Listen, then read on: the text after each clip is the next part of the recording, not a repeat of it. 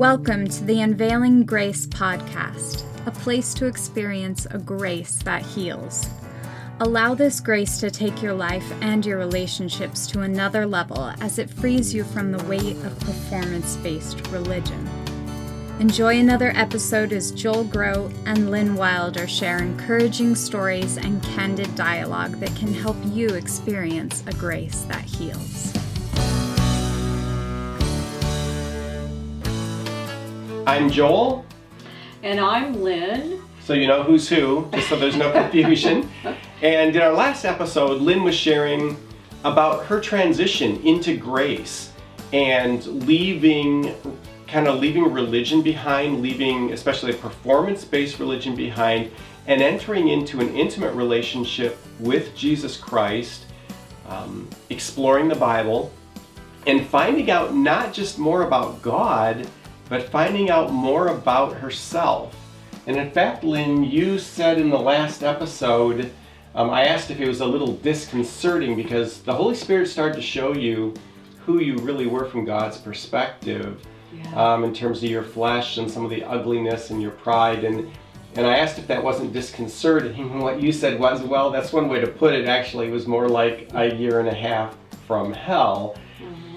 And when we ended, you were starting to talk about what it was like to go through that. And we were doing that because of the people who, I mean, you're on the other side of that. That's been how many years ago now?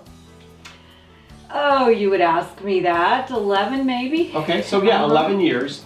So there's a lot of time, but for the person who might find themselves just now into that, um, what we want to pick up on today and continue with is so what was that like? What helped get you through? What should a person expect who maybe they're only two or three months into this transition? They're starting to see themselves as not near as together, not near as holy, not near as good as they maybe once thought they were. Um, so go ahead, talk them through what you know what you experienced, what they might experience, and then what they should hang on for, and why there's so much hope because of grace at the other end.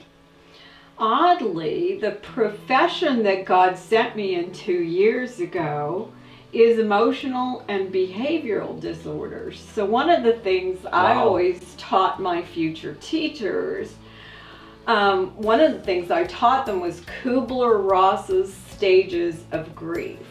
So Kubler Ross was a physician probably in the 70s or 80s, and she figured out that as her patients were dying, their families, as they were grieving, seemed to be showing similar signs of emotions. Okay. And so she did some research and decided that people, when they go through grief, tend to experience similar kinds of things. And I realized when my life began to change and I lost 30 years of friends and I was headed some direction I didn't know, but I knew everything else was behind me. When some great change comes into your life, I was aware of Kubler Ross's stages, right? Mhm. So they've actually changed a little over the years, so I was going to look for the most recent ones. Okay. First stage is denial. And these are considered stages of grief, Grief. stages of loss. Right, but people go through them if someone close to you is dying, if um, there's a divorce, Okay. if there's a great change, sometimes a move, or someone close Right. to you dies, that kind of thing. So Okay. some something big that shakes up your There's, life. it's a trauma. It's a trauma to. yeah, Okay. yeah, and I I certainly would call my transition a trauma. Okay. Point. I'm glad you can laugh about it now because I know at the time it was far from anything you were wanting to laugh at. True. So go ahead. So what are these stages? The first stage is denial. When you know that something's not true that you thought was true, or you're going to have to change, or someone just died and there's this great shock, your brain immediately goes, No, it can't be. I'm going to wake up in the morning and and things will be just exactly like the, Right. they were, right? It, it just can't be. This can't be happening to me. The next stage is actually anger. Okay. Now, I, I think we should probably do a whole episode on grace Let's and do, anger. Let's do. Yeah. So But anyway, so anger and that. So it's normal at first to be shocked and then go, oh no, Mhm, this isn't right. happening to me. And then to go to, I can't believe this came into my life. You know, I'm so angry. You don't know what to be angry at. What if all of a sudden you had a child with a disability because your kid got hit going across the street, right? Yes. who are you going to be angry with? Not the kid, the person who hit the kid, maybe the doctor who didn't fix the kid. You know, there's this all this anger. It's called displaced anger, but you kind of don't know where it should go. Well, in this transition, I had this anger, right? Um, very normal part. Mhm. Okay, the next thing is All right. So when when we go to that episode, I'm going to want to hear who got your displaced anger. Oh, but anyway, so okay. so I'm okay. kind of used to my life being public. so anyway, okay. So anger, and then what's the next stage? the next stage, according to Kubler Ross, is bargaining. So you want things to get better, um, and you're trying to bargain with the higher power. Okay, if I do this, will you do this? Mm-hmm. Okay, maybe you'll give me my husband back if I do this, right? Or m- Yes. maybe I can be good enough, and then everything Let's will go a back to normal. Whatever Let's deal you want. deal. So yeah. The next stage is depression. Okay. When that doesn't work, Right. and you're beginning to think that this change is going to be permanent, then there's this horrendous sorrow that sometimes sets in. That person's not coming back from the grave. My husband's never coming back to me. Um, what I thought was true is not true, and so the life that I once lived is not coming back, right? Yes. And that depression, too, is something that you can live with for a long time. And then the very last stage is acceptance or resolution. So at some point, with all this upheaval, there needs to be hope that you can move forward, but not only move forward, but that things can be not just okay, but even better Right. than they were. And so that's the process. And for me, Joel, that process took five long years. Wow. I was a mess. I was a basket case for quite a while. And I had given my life to Jesus, and I was in the Word, Mm-hmm. and I was giving all this to the Lord. But the changes were long and they were hard for me, and I think they are for anyone else. I actually was face down praying one morning, and it was as if I heard a voice say, Hang on, you're about to rise up. Okay. Wow. And there was a moment then when peace came over me. It was as if I had transitioned through all of the stages. I had accepted, things were resolving, I had hope that things would be better, and then I was able to move on. But see, part of the horrendous thing that happens when you're going through stages like this, at least for me, was my family was in terrible upheaval. yes. This wasn't just you that was going through this. This was. It was a result of circumstances as Right. well, right? And this is what happens, right? When one person maybe makes a different decision, Oh yes. all of a sudden this perfect eternal family that I had, I've got one on the outs, and then I've got two on the outs, and then I've got some on the outs and some on the ends. Then I've got people yelling at each other, maybe not even physically yelling, but definitely on opposite ends of a spectrum. It's And definitely tension. Oh yeah, So and relational tension, right? right. Just- Oh yes. Yeah. And um, this, I mean, and this is so common. I mean, we have um, a couple different support groups through the ministry, and these are the people that I'm working with day in and day out. And this is pretty much now, I would say, a weekly occurrence where somebody comes into the group and they have had this crisis of faith. Um, their involvement in their performance based religious group has unraveled. They've started to see the truth. They've realized they've been lied to. They've realized things aren't as they were told. And so while they're struggling with that, they're realizing my spouse, the person I've been closest to, they're still all in. Mm-hmm. They don't get this at all. In fact, they're starting to think I'm crazy. Right. And so this is uh, this is traumatic emotionally, spiritually, relationally, physically. I mean, we have people who struggle with being physically ill from the stress of this sort of transition. So, I mean, all that to say to people, eh, it's not easy. And and I guess I would like to say at this point, and feel free to correct or add on here, but if you know someone who is in a performance-based religion, maybe you know, hopefully, you know, you're not. You're you're settled. You know, you've encountered grace. Please be patient with them. Please come alongside them. Please let them be angry, be depressed. Um, give them the space that they need and the support that they need. Um, you may be one of the few anchors for their soul during a, and so don't rush them because we even see this sometimes in the support group. Well, people who've been out, people who are kind of where you are on the other side, it's been 10, 11, 15, maybe 20 years, and somebody new comes in and they're in the middle of it. And it can be really tempting to say, well, it was all fake, you should know better, um, you'll just get over it, it'll be fine. And that's really the last thing the person needs to hear. They're not ready to hear that. They just need support, they need relationship, they need community and understanding. Mm. Feel free to comment. So agree. It's what our ministry does. well, 24 7, right? Right. And it's so, so, so needed as part of the process.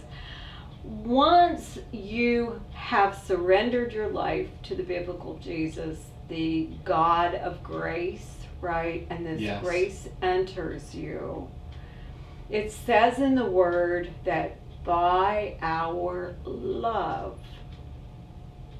they will know us. The one thing that sets a believer from the rest of the world is that we treat people with love. Is that we, we, have should. a love and a grace yes. that God gave us that right. then we should be giving other people. So the divisions, the any kind of arguing, the infighting should not be part of a believer's um, existence. Although, you know, some of that is just part of living in the world. But certainly, you and I agree that a believer should be offering love and right. offering grace and being patient. Now, that little word love also, I think, means offering truth, but truth in love, in right. the most gracious and patient and, and gentle. Yeah, yes, absolutely. And and your story, as you're telling it, brings to mind um, a verse that I just heard referenced in a message I was listening to this morning, which is Romans eight twenty eight, which mm-hmm. says, "God works all things together for the good of those who love him and are called according to his purpose. And so the one the one probably biggest anchor of hope I would want to hold out to people is if you have come to know God, if you have had that grace encounter where you've traded your sin for the righteousness of Jesus, you're now an adopted love child of God and you're starting to go through this process. Know your assurance is if you love God, and again, that love is that's relational. Um, it's not just if you. It doesn't say if you know God. It doesn't say if you know a lot about God. It doesn't say if you're serving God. It says all things work together for the good of those who love God. Mm, yeah. So if you love God, you can know God in His incredible sovereign power and goodness can work even the trauma you're going through now, whether you're in depression, whether you're in grief, whether you're in denial, at whatever stage you find yourself, God can and wants to work that for your good so that coming out on the other side, you have an ability to now give what you do have to other people and be a conduit. And I mean, from what I know, that has certainly been your experience. God has released you to dreams and ministry and opportunities to touch other people's lives, um, probably beyond your wildest dreams, from at least during that year and a half to five years when you were in the throes of some really messy stuff. Had no intention to write a book or do ministry. no. God has his own plans for all of us, doesn't he? He does.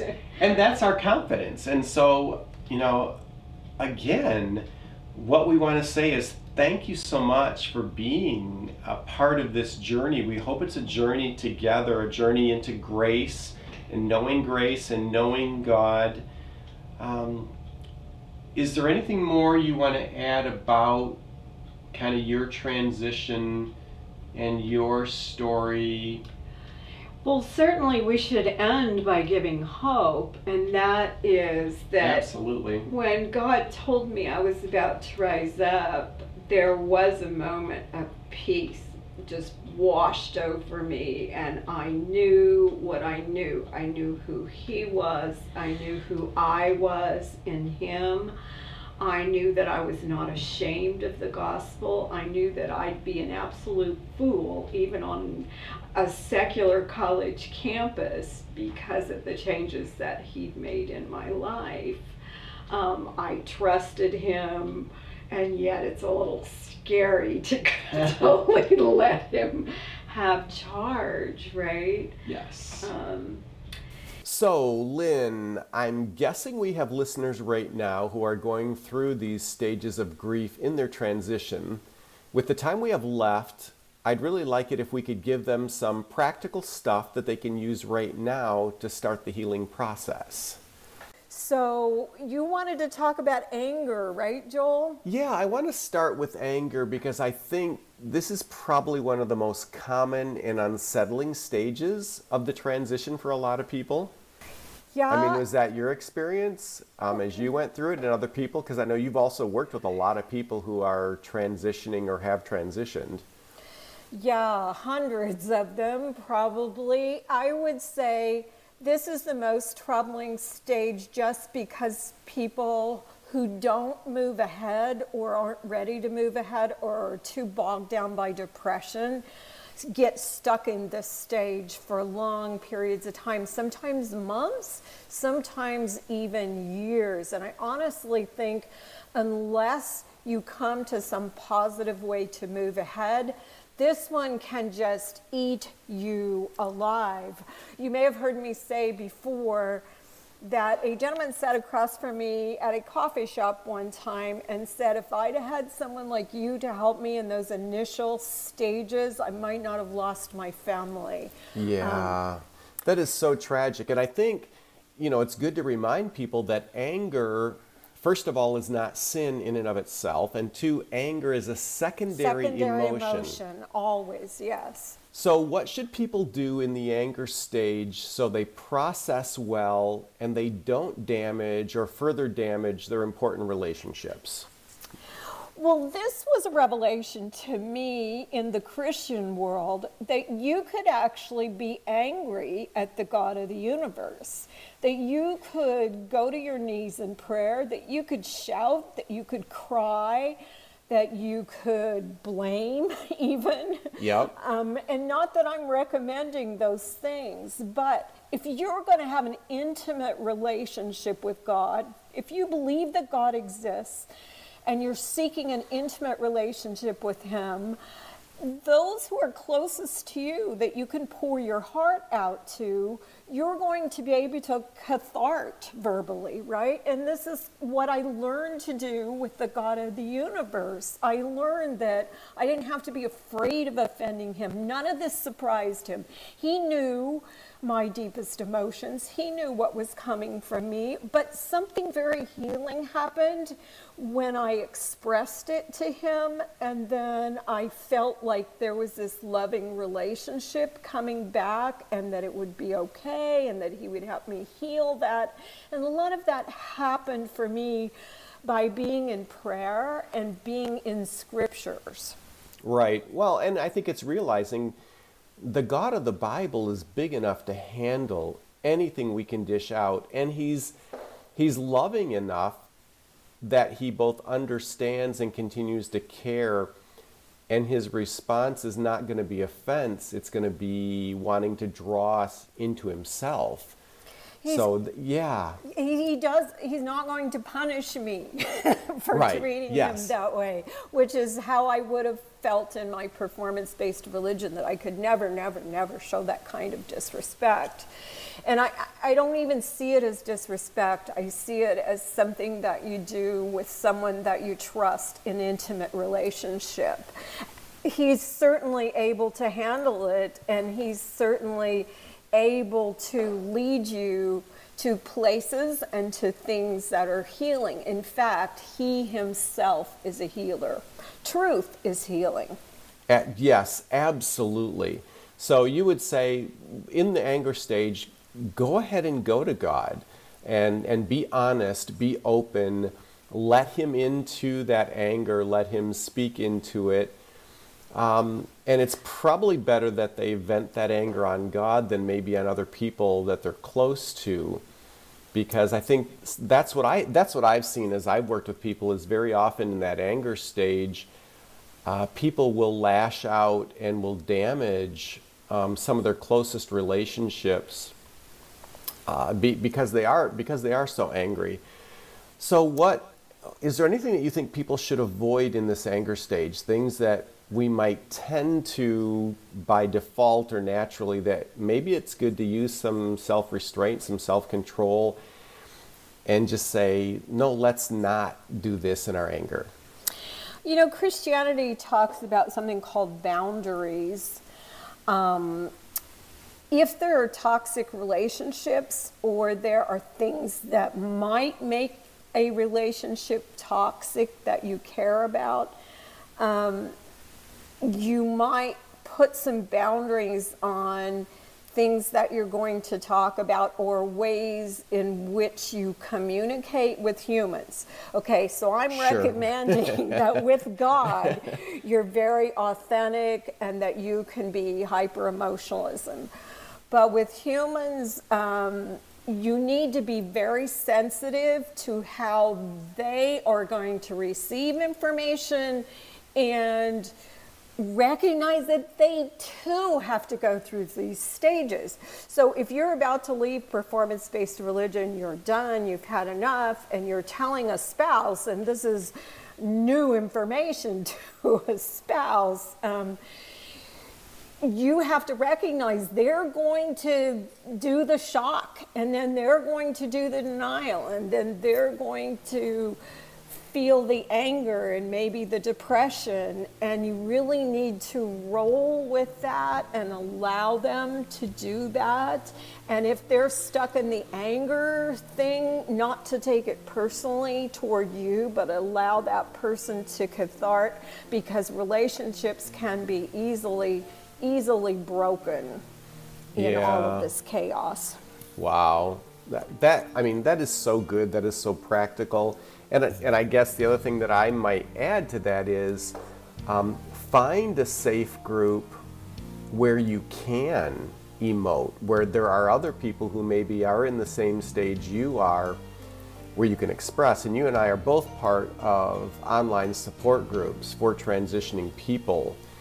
Um, and those groups are great places to let off steam, to express some of the anger, the frustration, and have people come alongside you who understand and, and who can pray for you and who can help you and who can say, yeah, there can be a light at the end of the tunnel. And do you know, those Facebook groups didn't necessarily exist when I went through this. They have since been there. Um, and I didn't really know ministries to reach out to. So for me personally, women's Bible study was very healing to have a small group that knew me, that would pray with me, that I could be in the Word with, that I could ask questions to. We had a pastor too who was willing to meet with us and answer our questions. And then my husband and I were in a couples Bible study. And those things were very healing to me because I was moving forward with what was true, shedding what wasn't true, and just that process was extremely healing for me. Well, let's go ahead and conclude here. Um, and as again, we we want to encourage you if you know something here has resonated, you want more information, you can write to Lynn and I via our podcast at unveilinggracepodcast.com. Any any last words of encouragement that you want to share with the people that are listening, Lynn? It does get better. In fact, life is much better on this side. Certainly, freedom in Christ is a wonderful way to live. Cool. Okay. So, um, thanks for being with us until next time. And like I said, next time we're going to continue this conversation and go into the other stages with practical help, advice, and specific scriptures that are helpful because the scripture has so much to say about all these uh, stages of grief and transition. So, once again, thanks so much, and we look forward to having you again on the Unveiling Grace podcast. Next week. Bye. Thank you for listening to the Unveiling Grace podcast. Join us next time for another conversation devoted to helping your life and relationships flourish. As always, you can find show notes, program transcripts, and leave us your comments and questions at unveilinggracepodcast.com. For a limited time, we are offering the Wilders book, Seven Reasons We Left Mormonism, for a donation of any amount. Go to unveilinggracepodcast.com and click on the free book button to request yours. We greatly appreciate your support for the Unveiling Grace podcast, where you can experience a grace that heals.